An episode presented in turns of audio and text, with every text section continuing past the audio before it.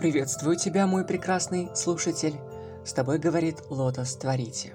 Сейчас я прочитаю тебе историю под названием «Пирог для бабушки». Вторая из двух частей. Между тем, верхушки деревьев уже щекотали подбородок солнышка, которое вскоре собиралось и вовсе скрыться за ними. Крольчата торопились, как вдруг на их пути оказалась лисичка-сестричка. Она выпрыгнула из-за куста шиповника.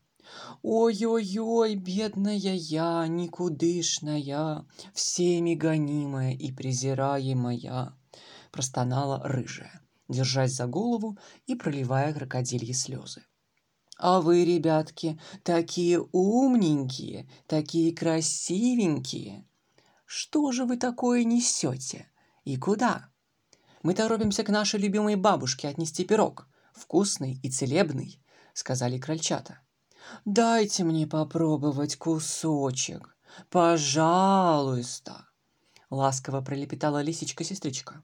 Вы же хорошие детки. Вы же не обидите меня, бедную и никудышную. Меня волк вон по голове надавал. Лиса стала еще больше плакать и гладить голову, а сама облизываясь, вцепилась глазами в крышку, спрятавшую пирог. «Да, мы хорошие ребята, мы умные ребята», — сказали крольчата и побежали от лисы. Бежали они, бежали, а солнышко уже не было видно, темнеть стало. А они должны прийти к бабушке до заката. Надо было им пробежать горячий ручеек, весело играющий на камешках, а там уже и до бабушкиного дома было совсем близко. Однако услышали они мольбу о помощи. Побежали к тому месту, увидели оленя. Его нога была ранена. «Что с вашей ногой, господин олень?» — спросили крольчата. «Серый волк, негодяй эдакий, напал на меня и еле от него убежал», — сказал олень, лежа на боку и языком облизывая рану. «А мне нужно возвращаться домой, к моим оленятам. Они хоть и с мамой, но все равно беззащитны. Боюсь, серый волк к ним нагрянет, и тогда случится беда. «Не бывать беде!» — сказали крольчата и дали господину оленю кусочек пирога. Олень вмиг исцелился. «Спасибо, добрые ребята!» — сказал олень и побежал к своей семье. А солнышко все было ближе к горизонту. Крольчата пробежали горячий ручеек, увидели вблизи бабушкин дом, как вдруг Перед ними выскочил серый волк.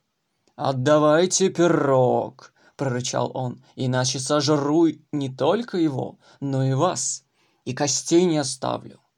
Крольчата испугались, прижались друг к другу и жалобно закричали.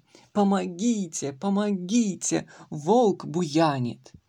Зимний ветерок быстро разнес эти слова по лесу, по всем его опушкам и лужочкам. Не успел волк схватить пирог, как на него напал олень. Он прогнал его быстро. Волк, скуля, скрылся в лесной чаще. «Спасибо вам, олень!» — сказали крольчата. «Если бы не вы, то не было бы нас, и наша любимая бабушка бы умерла. Пожалуйста!»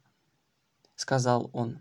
«Ой, простите!» — крикнули крольчата и побежали к дверям бабушкиного дома.